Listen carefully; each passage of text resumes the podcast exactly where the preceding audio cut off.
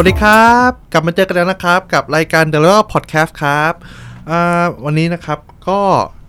เราก็อยู่กับเกสนะครับพิเศษมาก ๆ เลยนะครับ ซึ่งคนนี้ครับผมอยากจะ proudly to present นะครับว่าคือไม่ไม่มีโอกาสได้หาโอกาสง่าย ๆ ที่แบบเราจะได้คุยกับเขานะครับผมแล้วก็ นะครับ วันนี้เรามีเกสเอ้ยเรามีแขกรับเชิญเอ้ยไม่ใช่แขกรับเชิญมีพิธีกรคู่นะครับ co-host co-host co-host นะครับผมทุกคนอาจจะไม่รู้จักนะครับ แต่นี่คือน้องเมธครับ น้องเมธครับ แนะนำให้คนรู้จักหน่อยครับอ๋อสวัสดีครับ ก็ชื่อเจนพสิทธิ์ปูประเสริฐครับ ชื่อเล่นชื่อเมธครับ ก็เป็นเหมือนครีเอทีฟและ content ประจำรายการ The Level Up Podcast ครับ ครับผมนะครับ ก็อ่าน้องเมธครับ วันนี้เราอยู่กับ guest แล้ว guest วันนี้เป็นยังไงครับผมช่วยเล่า recap สั้นๆให้ทุกคนฟังหน่อยครับ อ่าได้เลยครับ ก็วันนี้นะครับเราจะคุยกับอ่าคุณสุพิญญากลางนาลงนะครับ หรือพี่เก๋นะครับที่ผมเรียกบ่อยๆนะครับว่า เป็นอดีตกรรมการ กสทชนะครับ ซึ่งปัจจุบันก็มาทำงานอยู่ที่สภาการหนังสือพิมพ์ และล่าสุดนะครับ ก็ได้อ่าจัดทำติ้งแท้งเป็นเวทีเสวนานะครับ คุยเรื่องอาโลกดิจิทัลยุคใหม่เนี่ยควรจะรับมืออย่างไรผ่านโครงการที่ชื่อว่าดิจิทัล ติงเกอร์ Thinkers Forum นะครับ โอเค ไม่เป็นไรครับผม ตรงนี้ทุกคนอาจจะไม่รู้จักดิจิ t a ลติงเกอร์นะครับ แต่วันนี้ผมพอผมได้ฟังเรื่องของดิจิ t a ลติงเกอร์แล้วเนี่ย ผมรู้สึกว่ามันน่าสนใจมากๆนะครับ ที่ที่ทุกคนรู้สึกว่าถ้าเกิดทุกคนได้ฟังเรื่องเนี้ย ผมว่าชีวิตของคุณอ่าอาจจะแบบว่ามีมุมมองอะไรที่มันใหม่ยิ่งขึ้นนะครับผมโอเคครับ พี่เก๋สวัสดีครับ ค่ะ สวัสดีค่ะ พี่เก่งกับพี่เมธนะคะ ขอบคุณมากที่ชวนพี่เก๋มาพูดคุยในวันนี้ค่ะ ครับผมครับพี่เก๋ครับถ้ายังไงเมื่อกี้ครับที่น้องเมธได้เล่าให้ฟังครับผม มันมีตกหล่นอะไรตรงไหนไหมครับผม ยังไงช่วยเล่าให้ฟังหน่อยได้ไหมครับ ก็ตามนั้นนะคะ คือเราก็รู้จักกันตั้งแต่สมัยทำงาน กสทชนะคะ รู้จักกันผ่าน Twitter เพราะว่าตอนนั้นพี่ก็อ่า ใช้ Twitter ในการรณรงค์ในเรื่องงานของกสทช เยอะมากเลย ซึ่งเดี๋ยวจะมาเล่าให้ฟังว่าคืออะไร แต่ว่าตอนนี้ไม่ได้อยู่กสทช แล้วก็ออกมาทำงานเป็นเชิงคอนซัลแทนนะคะให้กับองค์กรสื่อต่างๆ เช่น เป็นกรรมการในองค์กรสภาการหนังสือพิมพ์ หรือว่าช่วยองค์กรอย่างกองทุนพัฒนาสื่อปลอดภัยและสร้างสรรค์โครงการของสสสเป็นต้น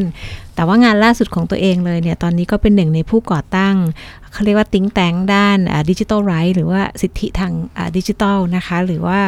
เรียกกันว่า Digital Thinkers Forum ซึ่งเปิดเพจใน Facebook แล้วท่านใดสนใจไปตามดูได้ เราก็ลักษณะเป็นการจัดฟอรัมเวทีในการพูดคุยเรื่องที่เกี่ยวข้องกับสิทธิทางดิจิทัลที่กระทบต่ออเขาเรียกว่าพลเมืองหรือผู้บริโภคในประเด็นต่างๆ ค่ะ อันนี้อยากอยากจะขอขยายความเพิ่มเติมครับ คือ Digital Thinker Forum เนี่ยครับ มันเป็นมันเป็นยังไงครับ มันคือมันเป็นเวทีสัมมนาหรือเป็น อะไรครับ เราพูดเกี่ยวกับอะไรครับผม ใช่ เราอยากจะออกแบบให้เป็น think tank เหมือนในต่างประเทศเนาะก็คือมีทั้งวงในการพูดคุย ซึ่งที่ผ่านมาเราก็จัดเป็นวงเสวนา แต่เราก็กำลังจะอ่าทำเป็น workshop training ในปีหน้าด้วยในเรื่องที่ลงลึกขึ้น เช่นคนที่สนใจในเรื่องของอ privacy security 101เอ๊ะเราควรจะต้องป้องกันตัวเองยังไงเวลาเราอาจะออนไลน์เป็นต้นนะคะ หรือว่าเรื่องของ disinformation เรื่อง fake news ข่าวลวง ซึ่งพูดกันเยอะมากเลยปีหน้าเราก็จะมีโครงการคล้ายๆ สร้างเครือข่ายของ fact checker นะคะคล้ายๆชัวร์ก่อนแชร์เราก็เชิญชัวร์ก่อนแชร์มาพูดคุยด้วย แล้วก็ต่อไปในอนาคตเนี่ยเราอาจจะ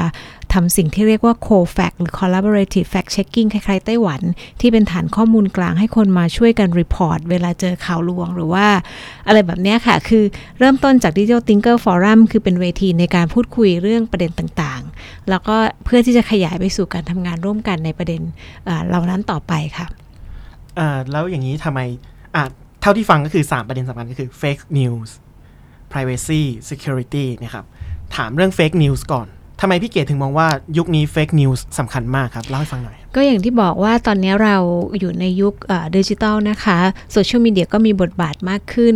ด้านมืดของโลกออนไลน์ก็เริ่มปรากฏมากขึ้น เราก็ต้องยอมรับว่ามันก็มีผลต่อการรับรู้ข้อมูลข่าวสารในสังคมเราแต่เราก็ไม่เห็นด้วยนะว่ารัฐจะต้องเป็นคนมาแก้ปัญหานี้ เพราะว่าถ้ารัฐมาบอกว่าอะไร fake ไม่ fake มันก็เป็นการเซนเซอร์ชิพหรือว่าเป็นการให้อำนาจรัฐ สิ่งที่เราพูดคุยเรื่องนี้ก็คือเราอยากจะหาทางออกว่าจะทำยังไงให้ประชาชนรู้เท่าทันสื่อมากขึ้น หรือว่าทำยังไงให้แพลตฟอร์มอย่าง Facebook และ Line เนี่ยร่วมรับผิดชอบมากขึ้นอะไรแบบเนี้ยมันสำคัญเพราะว่ามันก็กระทบต่อสิทธิเสรีภาพในการสื่อสารเหมือนกัน เพราะว่าอ่า ถ้าคนเชื่อในสิ่งที่มันเป็นข่าวลวงมาก ๆ มันก็จะส่งผลลบนะคะ ที่อาจจะทำให้คนเกลียดชังกัน หรือถ้าเป็นเรื่องสุขภาพเนี่ยเราก็จะเห็นว่าถ้าคนเชื่อว่ากินน้ำอันน้นอันนี้แล้วรักษามะเร็ง อาจจะไม่ไปหาหมอหาโรงพยาบาลอะไรพวกเนี้ยมันก็จะมีผลต่อการตัดสินใจ ในชีวิตของประจำวันของผู้คนเหมือนกันนะคะ หรือบางทีโดนหลอกลวงในเรื่องของการลงทุนต่างๆเนี่ยมันเป็นปัญหาเยอะเลยเราเลยคิดว่าเรื่องนี้อาจจะเป็นเรื่องที่ทุกฝ่ายควรจะให้ความสนใจ แต่ว่าไม่ควรให้อำนาจในการแก้ปัญหาไปที่รัฐอย่างเดียวอะค่ะ จริงๆ จากตัว forum ที่ fake news ที่จัดไปแล้วครับผม เรามีวิธีการที่ในมุมในมุมมองของพี่เก๋เองครับ มีวิธีการที่จะรู้ยังไงครับว่าสิ่งนี้มันคือ fake news หรือเปล่า อันแรกเลยที่ชัวร์ก่อนแชร์เนี่ยก็ชัดเจนนะคะ ในยุคนี้ก่อนที่เราจะเชื่ออะไรเนี่ยเราควรมีหลักกาลามสูตรก่อนเนาะก็อาจจะตั้งคำถามไว้ก่อนว่ามันจริงหรือไม่จริง โดยเฉพาะอะไรที่มันดูไม่น่าจะจริง มันจะมี sense นะคะ เพราะฉะนั้นเราก็ต้องตรวจสอบข้อมูลก่อน แล้วถ้าเราจะใช้เทคโนโลยีมาช่วยเดี๋ยวนี้ในบางประเทศเนี่ย search engine อย่างอย่าง Google ก็ดีเนี่ยเขาก็พร้อมที่จะทำอะไรบางอย่างที่ติดไว้ด้วยนะ ว่าสมมติข่าวเนี้ยคนแชร์กันเยอะแล้วมันถูกตรวจสอบโดยต้นทางแล้วก็จะบอกว่าข่าวเนี้ย fake false หรือไม่จริง อันนี้คือใช้ไอ้ตัวเทคโนโลยีเนี่ยมาช่วยได้การออกแบบ หรือว่าที่ไต้หวันเนี่ยเขาก็จะมีสิ่งที่ให้ช่วยกันประชาคมเนี่ยช่วยกันตรวจสอบในไลน์อะไรแบบนี้สร้างระบบออกมา ซึ่งอันนี้เป็นหลาย ๆ วิธีที่เราควรจะต้องคิดช่วยกันทำนะคะะสิ่งที่รัฐบาลทำคือการตั้งศูนย์เฟกนิวแห่งชาติมาเนี่ย ฟังดูในหลักคิดเนี่ยมันก็อาจจะเป็นการรวมศูนย์เกินไปในมุมมองของพี่เนาะครับมันควรจะสิ่งที่ควรจะทำคือจริงๆควรกระจายบทบาทกระจายอำนาจให้แต่ละคนนั่นแหละนะคะลุกครับขึ้นมาตั้งคำถามตรวจสอบไม่เชื่ออะไรง่ายๆครับแล้วสิ่งหนึ่งที่ได้ยินมาจากวงเสวนาก็คือว่า ทุกคนอาจจะต้องสร้างวัฒนธรรมการตรวจสอบข้อมูลก่อนที่จะเผยแพร่เหมือนกับที่เราสร้างนิสัย การล้างมือก่อนกินข้าวอะอืมนะคะทำให้ครับชินนี่มันน่าจะเป็นวัฒนธรรมของพลเมืองยุคดิจิตอลอะค่ะ ไม่ใช่เห็นอะไรก็แชร์แชร์กันไปก่อน แล้วก็เพื่อความสะใจหรือว่าเพราะมันถูกจริตเราอะไรแบบเนี้ยครับ ซึ่งเมื่อกี้ก็เห็นเมื่อกี้น้องเวทพูดเรื่องของ privacy ใช่ไหมครับ แล้วก็ security ค่ะโอ้โหอันนี้ช่วงนี้ก็เป็นคำถามแบบคำถามนางงามเลย Miss ใช่ Universe ใช่ในมุมมองของพี่เก๋ครับ พี่เก๋คิดยังไงครับกับคำถามนี้ จริง ๆ เป็นเรื่องที่ยากที่จะตอบเนาะเพราะว่ามันเป็นเรื่องที่เอ่อมันก็เป็นเรื่องที่มีความสำคัญทั้งคู่ แต่สำหรับมุมของพี่เนี่ยบางทีเราอาจจะไม่ต้องเลือกทั้งสองอย่าง เพียงแต่ว่าเราต้องตีความว่าทั้ง privacy และ security เนี่ย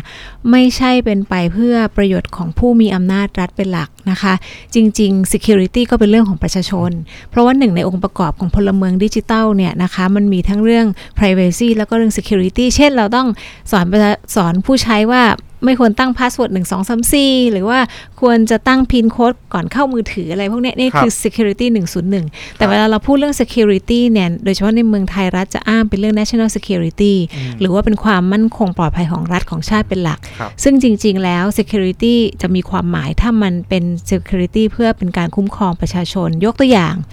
อ่าเราอาจจะมีกล้องวงจรปิดเยอะไปหมดเลย แต่เวลาจะใช้ประชาชนจะใช้มันเสีย แต่ว่ารัฐจะใช้ไม่เสีย เพราะฉะนั้นประเด็นของพี่ก็คือว่าอ่า privacy ในการคุ้มครองสิทธิพลเมืองที่รัฐจะไม่ละเมิดอันนั้นก็สำคัญ แต่ security ถ้าจะทำให้มันมีความหมาย มันควรต้องเป็นอ่าการคุ้มครอง security ของพลเมืองด้วย ไม่ใช่ตีความว่า security เป็นรัฐ privacy เป็นประชาชน เพราะว่าไม่งั้นมันอาจจะอ้างกลับกันเช่น นักการเมืองหรือผู้มีอำนาจอาจจะไม่อยากเปิดเผยทรัพย์สินข้อมูลข่าวสารเพราะอ้างว่าเป็นเรื่อง privacy ซึ่งไม่ใช่เราต้องใช้หลักคิดว่าคนที่มีอำนาจมาก ๆ ต้องถูกตรวจสอบมาก นะคะ แต่ว่าคนที่ vulnerable ประชาชนทั่วไป ถ้าไม่จำเป็นเขาไม่ควรจะถูก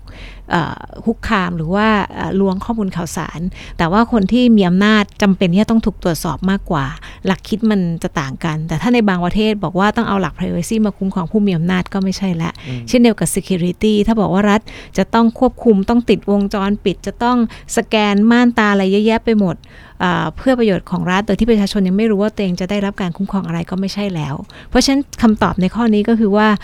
มันสำคัญทั้งคู่แต่ต้องทำให้ทั้งสองเรื่องเนี่ยเป็นเรื่องของการคุ้มครองพลเมืองเป็นหลักด้วยไม่ใช่เพื่ออำนาจรัฐอย่างเดียว นั่นแสดงว่าที่อ่าคุณฟ้าใสเขาตอบนี่คือตอบดีแล้ว ถูกไหมฮะในเขามุมมองของพี่คือเขาตอบก็ดียังตอบฮะกลางๆนะคะ แต่ว่าจริง ๆ ก็จะตอบให้ลงลึกลงไปกว่านั้นก็ได้ว่าท้ายที่สุดแล้วทุกเรื่องเนี่ย มันควรจะต้องอยู่บนพื้นฐานของการเคารพสิทธิมนุษยชนครับพี่ว่าผมอันเนี้ยคือคีย์เวิร์ดนะคะ หลักเรื่อง human right หรือ civil right ซึ่งมันจะมีเกณฑ์อยู่แล้วครับเหมือนกับเรื่องการจำกัดเสรีภาพในการแสดงความคิดเห็นนะจริง ๆ รัฐจะจำกัดแต่ว่ามันต้องมีเหตุผลครับแต่ว่าไม่ใช่จำกัดไปเรื่อยเปื่อยไอ้เรื่อง privacy เรื่องการเก็บข้อมูลของประชาชนก็เหมือนกันมันต้องมี เลเวลหรือว่าขนาดที่เหมาะสมอะใช่ไหมคะ เช่นบางเรื่องแค่แบบประชาชนก็อาจจะพอทำไมถึงจะต้องอสแกนม่านตาอะไรเงี้ยนี่ยกตัวอย่างนะ อะไรแบบเนี้ยค่ะ คือพี่คิดว่าถ้าจะตอบให้ชัดลงไปอีก น้องฟ้าใสก็อาจจะพูดว่าเขาก็ตอบกลางๆเขาโอเคแล้ว แต่ว่าควรจะตอบเพิ่มเติมว่ามันก็ควรจะหลักเอาหลักเรื่องการ คุ้มครองสิทธิพลเมืองหรือที่มนุษยชนมาเป็นฐาน ในการที่รัฐจะทำเรื่องของการ security ด้วย อันนี้น่าจะทำให้ concept มันชัดขึ้นในความเห็นของพี่นะคะ ครับ อ่าแล้วอย่างนี้เหมือนที่พี่เก๋บอกว่าอ่าดิจิ t a ล Thinkers Forum เนี่ยจะเป็นเวทีที่เจอกันระหว่างอ่าฝั่งของ Liberal แล้วก็ Conservative มาถึง ในฝั่งที่มองเรื่องของสิทธิเสรีภาพ และฝั่งที่มองเรื่องของความปลอดภัยเนี่ย มาเจอกันตรงกลางใช่ไหมครับ ก็อยากจะจัดเรื่องนี้เหมือนกันเนาะจริง ๆ เรายังไม่เคยจัดเรื่อง privacy and security เอาไว้ปีหน้าจะจัดเรื่องนี้นะคะ แต่ใช่แล้วจริง ๆ ขึ้นชื่อว่า Digital Thinkers Forum เนี่ยจริง ๆ เราอยากเปิดพื้นที่ให้กับคนรุ่นใหม่ หรือว่าคนที่มีมุมมองในเชิงดิจิทัล ซึ่งส่วนใหญ่จะไม่ค่อย conservative หรอกนะคะ แต่ว่าถ้ามีคนที่มีมุมมองเชิงอนุรักษ์มาร่วมด้วยก็จะดี แต่ว่าเราอยากจะเปิดพื้นที่ให้คนที่พูดง่าย ๆ ว่าตอนนี้นะคะในสังคมไทยหรือสังคมโลกเนี่ยเราพูดถึงเรื่องการเปลี่ยนผ่านไปสู่ยุคดิจิทัลกันเยอะมากเลย digital transformation digital disruptionแล้วหลาย ๆ เวทีส่วนใหญ่จะพูดถึงการต้องปรับตัวต้องแข่งขันต้อง ให้เท่าทันไม่งั้นก็ตายไปอะไรเงี้ยซึ่งมันก็เป็นสัจธรรม แต่ว่าเราอยากจะมองมุมที่เป็นมุมสังคมบ้างนะคะ การพัฒนาไปข้างหน้าทำอย่างไรจะไม่ทิ้งใครไว้ข้างหลังนี่เหมือน concept ของ UN อะอ่า Sustainable Development Goal เคยได้ยินใช่ไหมคะ SDG อันนี้ก็เหมือนกันเราจะไปข้างหน้าโดยไม่ทิ้งใครไว้ข้างหลังได้อย่างไรดิจิทัลอีควิตี้ความเสมอภาคทางดิจิทัลดิจิทัลดีวาย ทำยังไงให้คนเข้าถึงเท่าทันใช้เป็น มีการเคารพสิทธิกันและการมีเรื่องของเอติกเอติเกตคือมันเยอะเลยไอ้ที่เราก็เลยอยากจะเปิดประเด็นใหม่ๆ ในในยุคดิจิทัลไรเนี่ยมาพูดนะคะโดยเอาเปิดเวทีให้กับคนที่เอ่อเข้าใจเทคโนโลยี แต่คนไม่เข้าใจเทคโนโลยีเราก็อยากเชิญมาฟังด้วยเหมือนกัน เพื่อให้เกิดการหลอมรวมทางความคิด แล้วก็นำไปสู่ข้อเสนออะไรบางอย่างที่จะตอบโจทย์ทางสังคมอะค่ะ นั้น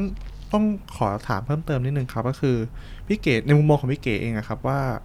อิชชูอะไรครับผมที่มันกำลังจะมานะครับในแบบปีสองปีเนี่ยครับ ซึ่งจะเป็นที่พูดถึงกันอย่างแพร่หลายพี่คิดว่าเอ่อเมืองไทยมันเปลี่ยนแปลงเร็วมาก แล้วเดี๋ยว 5G กำลังจะมา IoT กำลังจะมานะคะกสทชเอง องค์กรที่พี่เคยทำงานก็พยายามจะผลักดันสังคมไทยไปสู่ยุค 5G มากเลย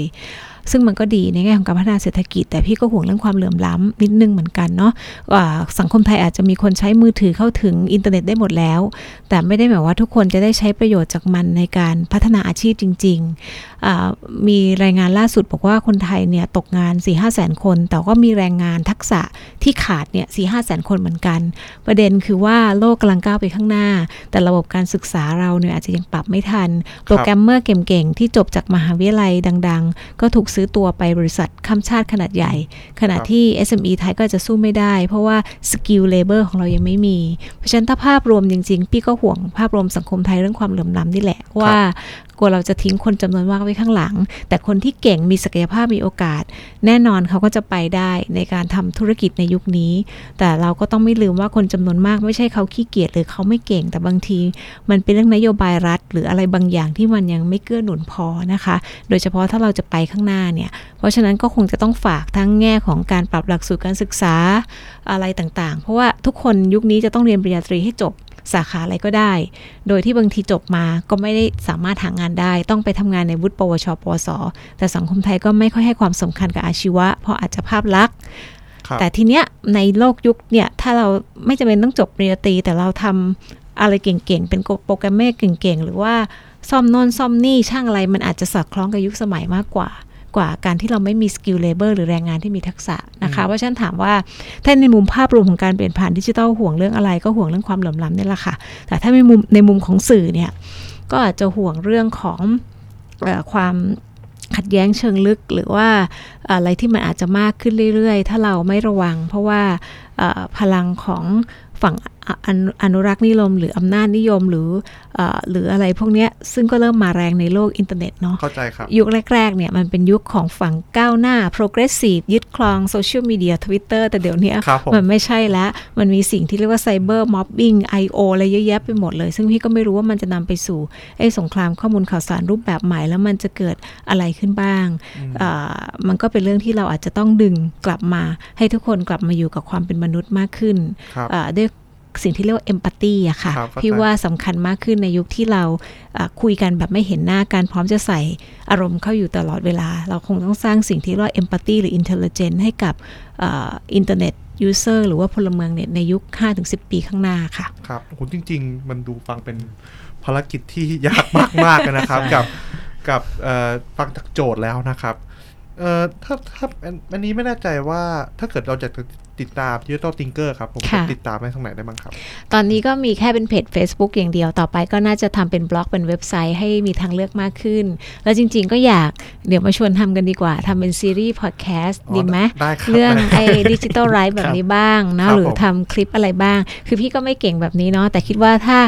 มีเอ่อ คนรุ่นใหม่ที่มีทักษะเดี๋ยวเรามาชวนกันทำแล้วเราก็หาเอ็กซ์เพรสหาคนที่มีมุมมองแบบเนี้ยมาพูดคุยแล้วก็ทำให้คนเข้าใจเรื่องนี้มากขึ้นยิอะไรดีแบบครับเนี้ยยินค่ะดีครับแต่ตอนนี้หลักๆ ก็อยู่ที่เพจ Facebook ชื่ออย่างนี้เลย Digital Thinkers Forum มีงานอะไรแล้วก็จะโพสต์อยู่ในนี้ ทุกคนทุกท่านก็เข้าไปติดตามได้ แต่ต่อไปถ้าเรามีช่องทางอื่น ๆ อีกเดี๋ยว จะประชาสัมพันธ์ต่อไปค่ะ ได้ครับจริงๆผมเห็นน้องเมธนะครับอ่าพูดว่าอ่าพี่เก๋นะครับอยู่กฟทชมานะครับนะครับ ทุกคนคง ก็คงจะรู้จักนะครับว่ากฟทชอ่าทำหน้าที่อะไรมาบ้างนะครับ แต่ด้วยตัวผมเองนะขอถามแทนคนส่วนใหญ่แล้วกันนะครับ ว่า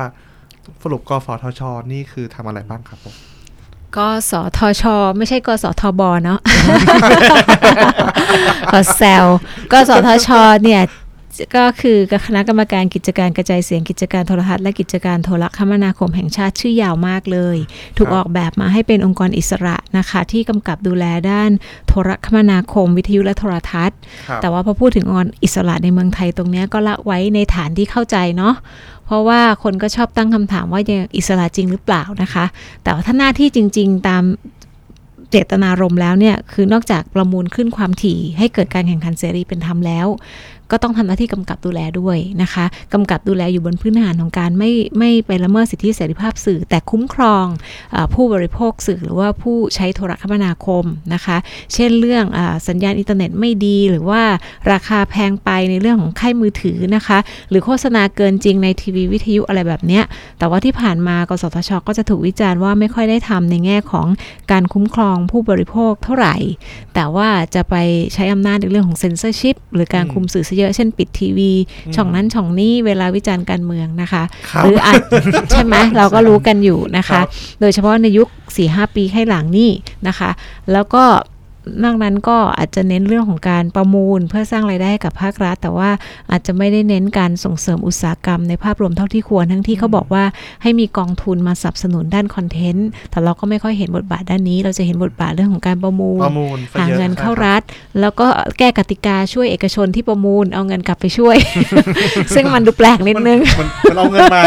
แล้วเอาเงินคืนเอาขึ้นไปใช่อ่าอ่าอ่าอะไรเหมือนเล่นไข่ของโดยที่ประชาชนคนดูก็มองตาปริบๆอันนี้ก็ยอมรับเพราะพี่ก็เป็นส่วนหนึ่งในงานช่วงนั้นด้วยนะแต่ตอนนี้ออกมา 2 ปีแล้วครับมันก็เลยทำให้คนเองก็เลยเริ่มเบื่อเบื่อๆแล้ว แล้วตอนนี้กสทช ก็เลยอาจจะเป็นองค์กรที่โลกลืม คนก็ไม่ค่อยสนใจแล้วอืมอยากจะทำอะไรก็ทำไป แต่ว่าจริง ๆ แล้วเนี่ยมีบทบาทสำคัญมากนะ ถ้าสามารถตั้งใจทำงานตามเจตนารมณ์จริงๆอะค่ะ อ่า แล้วอย่างนี้พี่เก๋คิดว่ากสทช หรือ regulator อื่นๆเนี่ยหลังจากเนี้ยควรจะปรับตัวยังไงให้ทันโลกครับ คิดว่าไงเอ่ออย่างแรกเลยเนี่ยก็ต้องไปแก้ม 44 ที่บอกว่าอายุเกิน 70 แล้วก็ยังเป็นกสทช ได้ตลอดไปอะ อันเนี้ยไม่ใช่แล้วนะคะ แล้วกฎหมายใหม่ก็แก้ให้ต้อง 40 กว่าขึ้นไปครับดูครับดูนายกรัฐมนตรีล่าสุดของประเทศอะไรนะ ฟินแลนด์ใช่ใช่ไหครับฟินแลนด์ครับหรือว่านิวซีแลนด์ก่อนหน้านี้ เขาเป็นหรือว่าอ่า people of the year ของ Times นะคะ น้องเกรียตาเทนเบิร์กนะคะ มันเป็นยุคของคนรุ่นใหม่ ที่เขาจะต้องลุกขึ้นมามีปากเสียงบ้างแล้วเพราะว่ามันเขาอยู่กับอนาคตใช่ไหมไหมคะ แต่ว่าสังคมไทยเนี่ยยังเป็นพื้นที่ของเออผู้สูงวัยเยอะ ซึ่งเราก็ไม่ได้บอกว่าเขาไม่ควรจะทำอะไรเพื่อสังคมนะคะ เพียงแต่ว่าในหน่วยราชการเนี่ยมีพื้นที่ของอืมคนรุ่นใหม่น้อย โดยครับเฉพาะองค์กรที่มาดูแลเรื่องสื่อสารสนเทศเนี่ยควรจะต้องให้อายุน้อยๆหน่อย จะได้ร่วมสมัยนะคะ แล้วก็ควรครัจะบมีผู้หญิงให้เยอะด้วย เพราะว่าตอนนี้มีแต่ผู้ชายแล้วก็เอ่อผู้สูงวัย พี่คิดว่าเราก็ต้องเปิดโอกาสให้คนที่มีวิสัยทัศน์ร่วมสมัยเข้าไปทำงานมากขึ้น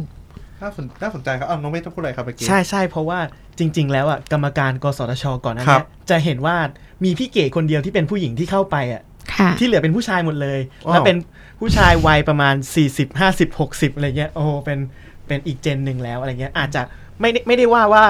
เหมือนไม่ทันโลก แต่ว่าบางทีแบบ mindset อะไรเงี้ย อาจจะไม่ทันต่อการเปลี่ยนแปลงของเทคโนโลยีที่มันรวดเร็วเกินอะไรเงี้ย อ่า ถูกครับ ถูกครับ ผมก็มีเห็นด้วยกับน้องเมธเรื่องนี้เหมือนกัน อ่าจริง ๆ แล้วครับ อยากจะถามพี่เก๋ว่าคืออ่าในบทบาทของกสทช ครับ ก็คือพี่เอ่อพี่เก๋พี่เก๋อาจจะทันเรื่องของประมูลดิจิตอลทีวีค่ะ ตอนนั้นครับพี่เก๋คิดว่า24ช่องนี่มันเยอะไปไหมคือเรื่องนี้นะคะต้องบอกว่าเอ่อ มันเยอะหรือไม่เยอะตอนนั้นเนี่ยมันเป็น consensus ร่วมของอุตสาหกรรม เพราะว่าครับทุกคนอยากจะประมูลครับกันหมดเลยอ๋อและคลื่นความถี่มันก็มีอยู่เท่านั้นมีเต็มที่เท่านั้นนะคะครับพอเอกชนอยากจะประมูลกันเยอะของมีเท่านั้น demand กับ supply กสทชก็เลยปล่อยของหมดเลย เพราะว่าตอนนั้นเนี่ยทุกคนอยากได้ช่องกันหมด อันนี้ไม่ได้โทษกันไปกันมานะกสทชเองก็อาจจะประเมินพลาดด้วย แต่ว่าครับตอนนั้นดีมานอุตสาหกรรมก็สูงด้วยเอ่อเข้าใจครับเมธยามเฝ้าจอก็จำได้ แต่ครับประเด็นที่พี่คิดว่ากสทชพลาดไปก็คือเรื่องของการปล่อยให้เอ่อมีการประมูลบริษัทหนึ่งมากกว่าหนึ่งช่อง อันเนี้ยมันกลายเป็นภาระใช่ใช่ครับแต่ตอนนั้นเอกชนก็อยากจะได้สามสี่ช่อง พี่แย้งแล้วล่ะว่าตอนนั้นเนี่ยควรจะให้ประมูลได้หนึ่งช่องก็พอ แต่ตอนนั้นเราคิดบนหลักของการที่ให้มีความหลากหลายไม่ผูกขาดนะคะ ซึ่งถ้าประมูลหนึ่งช่องราคาจะไม่สูงขนาดนี้ เพราะว่าทุกคนได้ช่องตัวเองก็จบกันไปครับแต่พอให้ประมูลข้ามข้ามประเภทได้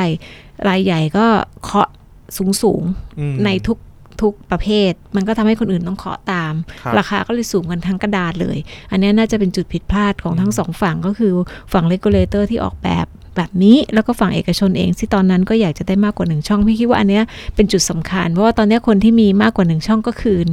ใช่ไหมคะคือใช่ทั้งอ่าทั้งส่วนสามใหญ่ช่องสามช่องใช่อ่าเนี่ยคนก็คือหนึ่งช่องมันก็เต็มที่แล้ว อันนี้คือจุดผิดพลาดนะคะอ่าแล้วก็ส่วนการที่ไปไม่รอด แล้วสุดท้ายต้องคืนช่องจริงมันก็เป็นกลไกตลาดเพียงแต่สิ่งที่มันเป็นผิดปกตินิดนึงก็คือกสทช ไม่ต้องรับผิดชอบตรงนี้ ก็คืออย่างที่บอกเอาเงินคืนไปแล้วจบอะไรเงี้ย อันนี้มันก็ขัดหลัก rule of law นิดนึงในแง่ของการบริหารจัดการภาครัฐนะคะเข้าใจครับโอ้นี่นี่ insight เลยนะครับผม ใช่ อันนี้อดีตกรรมการกสทชมาเองไง โอเคครับอ่าคำถามสำคัญเลยครับ ก็คืออ่าช่วงชีวิตที่ที่พี่เก๋ตั้งแต่อยู่ที่กสทชนะครับผมแล้วก็สภาการหนังสือพิมพ์ แล้วก็จนถึงทำตอนนี้คือดิจิตอลติงแ n งนะครับผมดิจิตอลติงเกอร์ Thinkers นะครับ Forum ผมอยากจะถามว่ารู้สึกช่วงเวลาที่เอ่อพี่เก๋รู้สึกเลเวลอัพ สมชื่อรายการนะเลเวลอัพครับ คือช่วงเวลาไหนครับผม ก็จริง ๆ ก็ตอนนี้ด้วยเนาะแล้วก็ตอนเป็นกสทช ด้วยมันก็พีคสุดในชีวิตเราแล้วล่ะเราเป็นตั้งแต่อายุยังไม่ 40 นะคะ พี่คิดว่าในประวัติศาสตร์น่าจะเป็นผู้หญิงคนแรกและอายุน้อยที่สุด เพราะตอนนี้เขาแก้กฎหมายให้ไม่ต่ำกว่า 40 แล้ว กฎหมายตอนที่เราเป็นเนี่ย35เอง เพราะฉะนั้นพี่ก็ได้เป็นกสทช อายุยังไม่ 40ครับแล้วในวัยของเราที่เราทำงานมาจากเป็น NGO เป็นสื่อเป็นนักข่าว แล้วก็ได้มาอยู่ในระดับนั้นเนี่ยในมุมส่วนตัวมันก็เป็นจุดพีคของชีวิตละแต่ว่ามันก็เป็นทุกขลาบเหมือนกัน เพราะว่าครับมันก็แลกมากับความโคร่งความเครียดนะคะครับโรคภัยไข้เจ็บไรสารพัดมันแล้วก็ความขัดแย้งกับผู้คน แต่ว่าแล้วเราก็เต็มที่ของเราในสนามสู้แบบเป็นนักมวยสู้ยิบตาอะไรอย่างเงี้ยครับซึ่งมันก็ทำให้คนก็เห็นบทบาทเราเอ่อในมุมของการเป็นนักสู้ แต่อีกมุมหนึ่งเนี่ยเราก็อาจจะเสียโอกาสในการทำงานเอ่อแบบเป็นนักบุญก็คือหลายเรื่องเราก็เลยประสานความร่วมมือไม่ค่อยได้ เพราะว่าเราแสดงบทบาทเป็นเขาเรียกคู่ตรงข้ามแล้วเนาะครัค่ะบเอกชนเขาก็ไม่อยากจะคุยกับเรากสชคุณก็ไม่อยากคุยกับเรา เราก็เลยต้องมีบทบาทแบบนั้น แต่ตอนเนี้ยพอออกมาแล้วเราได้มองย้อนกลับไปแล้วเราก็โตขึ้นมากขึ้นด้วย พี่ก็คิดว่ามันก็เป็น level up อีกแบบหนึ่งนะคะ เราก็อาจจะไม่มีอำนาจวาสนาบารมีเหมือนเดิมนะคะ พูดอะไรอาจจะเสียงไม่ดังเท่าเดิม แต่ว่าประสบการณ์ที่เราสะสมมา พี่คิดว่าเราก็ปรับ position มาทำงานที่จะเป็นจุดเชื่อม ระหว่างภาครัฐ ภาคเอกชนและภาคสังคมได้ เพื่อหาจุด สมดุลที่เราจะเดินไปด้วยกันข้างหน้านะคะครับอ่าเพราะว่าตอนเป็นกสทชเนี่ยมุมหนึ่งเนี่ยเราก็พูดถึงการที่ต้องเสริมส่งเสริมภาคเอกชนอืมอ่าในแง่ของการพัฒนาอุตสาหกรรม พูดถึงกติกามารยาทโน่นนั่นนี่ แต่ตอนนี้เราออกมาอยู่ข้างนอก เราก็เห็นปัญหาอีกแบบหนึ่งพี่คิดว่าพี่ก็อยากทำหน้าที่ในการที่จะเป็นสะพานเชื่อมโลกที่มันมีมุมมองที่แตกต่างเนี่ย ให้หาจุดสมดุลแล้วก็ออกมาเป็นนโยบายสาธารณะที่ดีในครับแง่ของการที่เราจะเปลี่ยนผ่านจากยุคอนาล็อกไปสู่ยุคดิจิตอลค่ะ ครับ จริง ๆ นี่ผมก็เพิ่งมานึกขึ้นได้นะครับ พี่เก๋เป็นแขกรับเชิญคนแรกของรายการเรา ที่เป็นผู้หญิงครับผม โอ้เย้โอ้เป็นเกียรติอย่างยิ่ง ไม่น่าเชื่อ ครับผม เกสกี่ท่านมาแล้วกี่คนแล้วเนี่ยมีเพิ่งมาจะแล้วมีผู้หญิงก็อะก็ก็หลายท่านอยู่ครับผม อะถือว่าเป็นการอ่าส่งเสริมความเท่าเทียมทางเพศนะครับอะเราเริ่มครับผม เริ่มมีแขกรับเชิญที่เป็นผู้หญิงบ้างแล้วใช่ อ่าซึ่งผมผมก็มานั่งนึกนึกย้อนดูก็คือ นึกย้อนที่ของกสทชที่เมธพูด ค่ะ อ่าคือชายล้วน อ่า คราวนี้ผมก็เลยมานั่งคิดว่าคืออะพลังอะไรหรือมุมมองอะไรที่สามารถอืม แบบพุชตัวพี่เก๋เองเข้าไปอยู่ตรงจุดนั้นได้ครับผม อยากจะเป็นแบบว่าเหมือนเหมือนเป็นกระบอกเสียงให้กับเอ่อพี่พี่ผู้หญิงเพื่อนเพื่อนค่ะผู้หญิงทุกคนด้วย ใช่ใช่มึงก็ไม่รู้ตัวเนาะแต่ตั้งแต่วัยเด็กแล้วเราก็เป็นคนที่ค่อนข้างมั่นใจในตัวเอง เป็นลูกคนเดียวด้วยนะคะ พ่อแม่ก็เลี้ยงมาแบบให้เสรีภาพคิดเองอะไรเงี้ยอ่าจากเด็กต่างจังหวัดก็มาเรียนกรุงเทพ แล้วเราก็ช่างพูดช่างคิดช่างเขียนมั่นใจในตัวเองอะไรเงี้ยพี่คิดว่าอันเนี้ยเป็นสิ่งสำคัญนะคะอ่ามันทำให้เรารู้สึกว่าเราอยากจะทำอะไรมากกว่าเอ่อ มากกว่าที่เราทำได้ แรงบันดาลใจของพี่ตอนสมัยวัยรุ่นก็คือไม่แน่ใจน้องๆ เคยอ่านไหมหนังสือเรื่องนางนวลโจนาธานลิวิงสตันนะคะ ซึ่งเขาพูดถึงเรื่องของ เขาเป็นนกอะค่ะ แล้วเขาพยายามจะบินให้มันแรงขึ้นเร็วขึ้น เพื่อท้าทายศักยภาพตัวเองว่า เราคิดว่าเราทำได้แค่นี้ แต่จริงเราทำได้มากกว่านั้นนะคะอ่าพี่คิดว่าอันนี้เป็นจิตสิ่งสำคัญ ผู้หญิงทุกคนต้องมั่นใจในศักยภาพของตัวเองนะคะอ่าเราเองเนี่ยทำอะไรได้มากกว่าที่เราคิด โดยเฉพาะในสังคมที่ผู้ชายอาจจะเป็นใหญ่ แต่ว่าในยุคนี้เจเนอเรชันนี้พี่เชื่อว่าเขามั่นใจตัวเองมากขึ้นแล้วล่ะถ้าเทียบกับเจเนอเรชันก่อนหน้านี้นะคคะรับผม โอเคครับ แล้วก็อ่าคิดอันนี้ครับเป็นคำถามที่อยากจะเป็นปิดท้ายนะกันนะครับว่าอ่าโกของพี่เก๋นะครับ ในปีนี้อืมเอ้ยในปีที่ปีที่จะถึงนี้ปีค่ะ2020นะครับผมมีโกอะไรที่อ่าอยากจะแบบเล่าให้ทุกคนฟังไหมครับเอ่อส่วนตัวหรืองานเอาคะเอางานครับงานงานงานเหรองานก็อย่างที่บอกอะค่ะเราก็อยากจะขยายงาน Digital Thinker Forum เนี่ยออกไปเป็นnetwork เป็นเครือข่ายของนักคิดดิจิทัลที่จะมาขับเคลื่อนอะไรร่วมกันที่เป็นรูปธรรม เราจะก็จะขยับจาก Digital Digital Thinkers Forum เป็น Digital Thinker Co-form มาจาก Collaborative Platform นะคะ คือเราอยากจะสร้างแพลตฟอร์ม อยากจะสร้างองค์กรหลวมๆนะคะอ่าที่ทำให้คนรุ่นใหม่ หรือว่าคนที่มีความคิดคล้ายๆ กันมารวมตัวกัน แล้วก็ทำอะไรบางอย่างในเชิงสร้างสรรค์ เช่น อาจจะมาพบกันทุกเดือนหาอ่าคุยเรื่องอะไรที่มันเป็นประเด็นสาธารณะแล้วก็ขับเคลื่อนร่วมกัน อาจจะมีข้อเสนอไปยื่น Facebook Line Google หรือแม้แต่กสทช หรือ DE แต่ในมุมมองของดิจิทัลไรท์นะคะ คือเรามีจุดยืนว่าเราต้องยืนหยัดหลักเรื่องของสิทธิ แต่ขณะเดียวกันเราก็มีเรื่องของความรับผิดชอบด้วย โดยที่เน้นให้พลเมืองเป็นตัวตั้ง ไม่ใช่ให้รัฐเป็นตัวตั้ง เพราะว่าในยุคดิจิทัลเนี่ยรัฐอย่างเดียวไม่ไหวละ มันต้องใช้ collaborative approach หรือว่าอ่ามุมมองของการร่วมมือกันนะคะของทุกภาคส่วน รัฐไม่ควรจะเป็นพระเอกหรือตัวนำแต่ควรจะให้ภาคพลเมืองสังคมเนี่ยมาเป็นตัวนำในการแก้ปัญหาเวลาเราเจอโจทย์อะไรยากๆ เช่นระหว่าง privacy security freedom อ่า responsibility หรืออะไรต่างๆ ที่จะพร้อมพัฒนาคนให้มีอ่า intelligent ทั้งในแง่ของความคิดและ emotional เนี่ย เข้าสู่ยุค AI เพราะว่าปีหน้า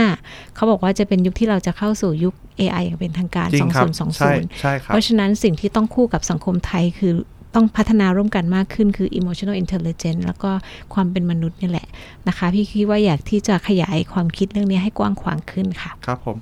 ก็อย่างที่บอกนะครับ วันนี้เราได้เป็นเกียรติกับทางรายการเรามาก ๆ เลยนะครับ ก็